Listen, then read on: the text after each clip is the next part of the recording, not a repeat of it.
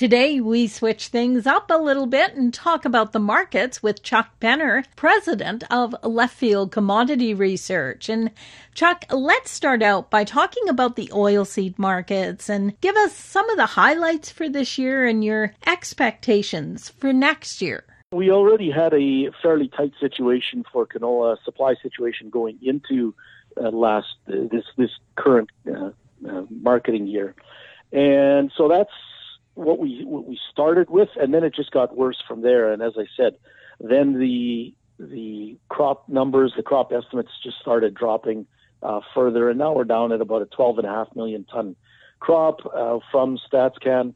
Uh, that's their latest number, uh, and I think that's probably fairly close to to reasonable. Uh, but at the same time, we've had uh, increasing demand from our domestic crushers. And so that's been the strongest demand this year. And really, they haven't backed off much in terms of how much canola that they're crushing. Uh, what it really hurt was exports. And so, uh, strong demand from various countries, uh, the U.S., from Europe, from China, uh, good demand from there, but we just didn't have the canola to supply to them. And so what that did is it brought us up to some record price levels. Uh, we got uh, canola futures up over a thousand dollars a ton, and uh, that was extremely positive uh, for those who had canola to sell. Um, but at the same time, there were also a large number that had uh, very little, or in some cases, none uh, to sell. So those high prices didn't help them uh, much at all, or, or, didn't help them at all. So it's uh, it's a very positive um, market for canola. Uh, and then as we look into next year for canola, uh, the market is kind of uh, leveling off now in the last few weeks, anyway. And so we're trying to get a bit of a picture as to what that means for the next um, uh, next stage. There are all kinds of um, uh, allied markets, so things like soy oil, palm oil, uh, those kind of things.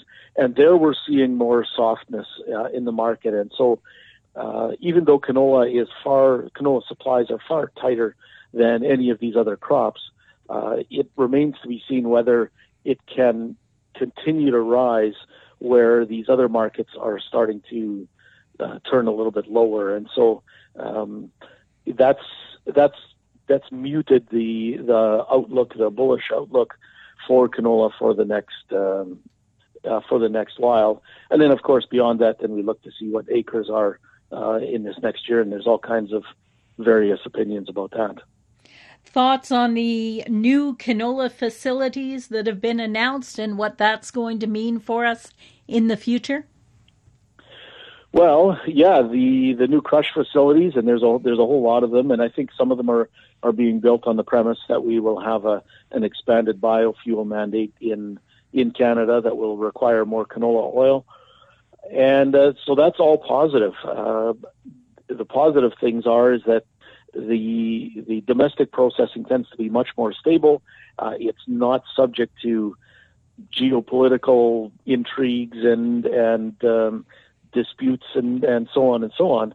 So it's it tends to be um, more stable demand uh, and stronger demand. Like I said, this year the crushers that are there uh, were the ones that were buying uh, canola at almost the same rate as in the past, and then um, while the, all of the export business kind of dropped off. So it's it's positive and it's uh, for over the long haul. Yeah. I've been talking with Chuck Penner, president of, Left Field Commodity Research for Golden West. I'm Glendalee Allen Vossler. That's it for the Prairie Ag Wire for today. If you have any questions or opinions to share, send them to us by email, the farm desk at goldenwest.ca. On behalf of Glenda Lee Allen Vossler, I'm Corey Canute. Thanks for listening and have a great afternoon.